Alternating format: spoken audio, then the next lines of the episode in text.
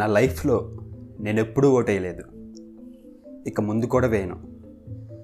ఎందుకంటే రెండు కోతుల్లో ఒకదానికి ఓటేసి ఎన్నుకోవడం అర్థమేముంది? అవి కేవలం వేరువేరు జెండాలను పట్టుకున్నందుక లేక వాటిపై వేరువేరు గుర్తులున్నందుక ఏది ఏమైనా కోతులు కోతులేగా? ఒక్కసారి వాస్తవాల కేసు చూడండి. ఇండిపెండెన్స్ వచ్చిన దగ్గర నుంచి ఇప్పటి రాజకీయ నాయకులను రేషనల్గా గమనించండి. వాస్తవం మీకే తెలుస్తుంది.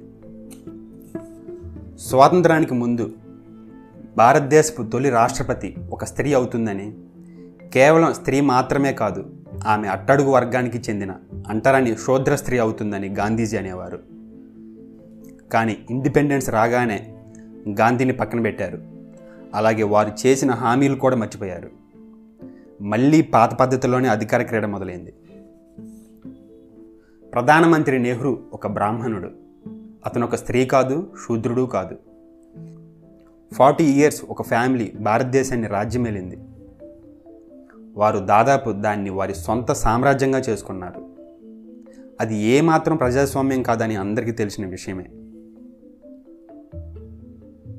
అసలు రాజకీయ నాయకులు ఈ దేశానికి చేసిందేంటి? ఇండిపెండెన్స్ వచ్చిన నాటికి దేశ జనాభా నలభై కోట్లు. కానీ ప్రజెంట్ ఆ జనాభా కంటే డబుల్ ట్రిపుల్ అయింది. ఈ సెంచరీకి ప్రపంచంలో ఇండియా ఎక్కువ జనాభా గల దేశం అవుతుంది. ఇప్పటికీ చైనా మొదటి స్థానంలో ఉంది. కానీ చైనా చాలా శాస్త్రీయమైన పద్ధతుల్లో పాపులేషన్ను కంట్రోల్ చేస్తున్నారు. కానీ భారత్ ఏం చేసింది? యాటం బాంబు అవసరమే లేకుండా దేశాన్ని సర్వనాశనం చేయగల జనాభా పెరుగుదలను కూడా వారు ఆపలేకపోయారు.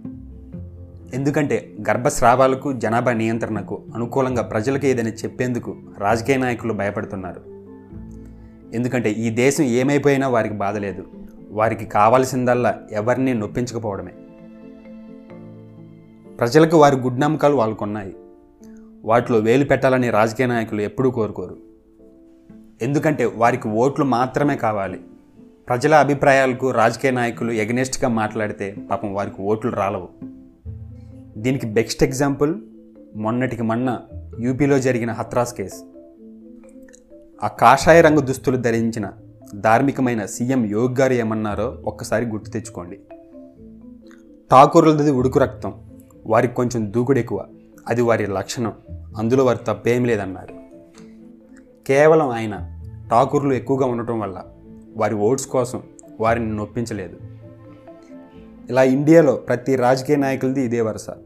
ఇదంతా అందరికీ తెలుసు. అయినా కూడా ముడ్డి మీద చెడ్డి ఊడేలా రాజకీయ నాయకులకి జైజైలు కొడతాం. కానీ ఫ్యూచర్ రాజకీయాలు మొత్తం సైంటిస్టుల చేతిలోకి వెళ్తాయి. ఎందుకంటే ఇప్పటికే దాదాపు ప్రతి దేశం అణ్వాయుధాలను కలిగి ఉంది. వాటిని ఎలా ఆపరేట్ చేయాలో రాజకీయ నాయకులకు కనీసం ఓనమాలు కూడా తెలియదు. అలాగే ఏ రాజకీయ నాయకుడు కూడా కరోనా వైరస్కు వ్యాక్సిన్ కనిపెట్టలేడు. అలాగే ఫ్యూచర్లో ఇలాంటి రోగాలు యుద్ధాలు చాలా వస్తాయి. వాటన్నింటినీ కంట్రోల్ చేసే శక్తి కేవలం సైంటిస్టులకు మాత్రమే ఉంది.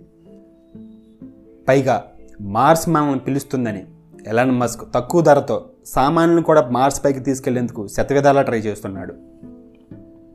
రాజకీయ నాయకులు మనల్ని ఇప్పుడు ఎలా ఆడుకుంటున్నారో ఫ్యూచర్లో సైంటిస్టులు కూడా రాజకీయ నాయకులను ఇంతకంటే ఫుట్బాల్ ఆడుకుంటారు.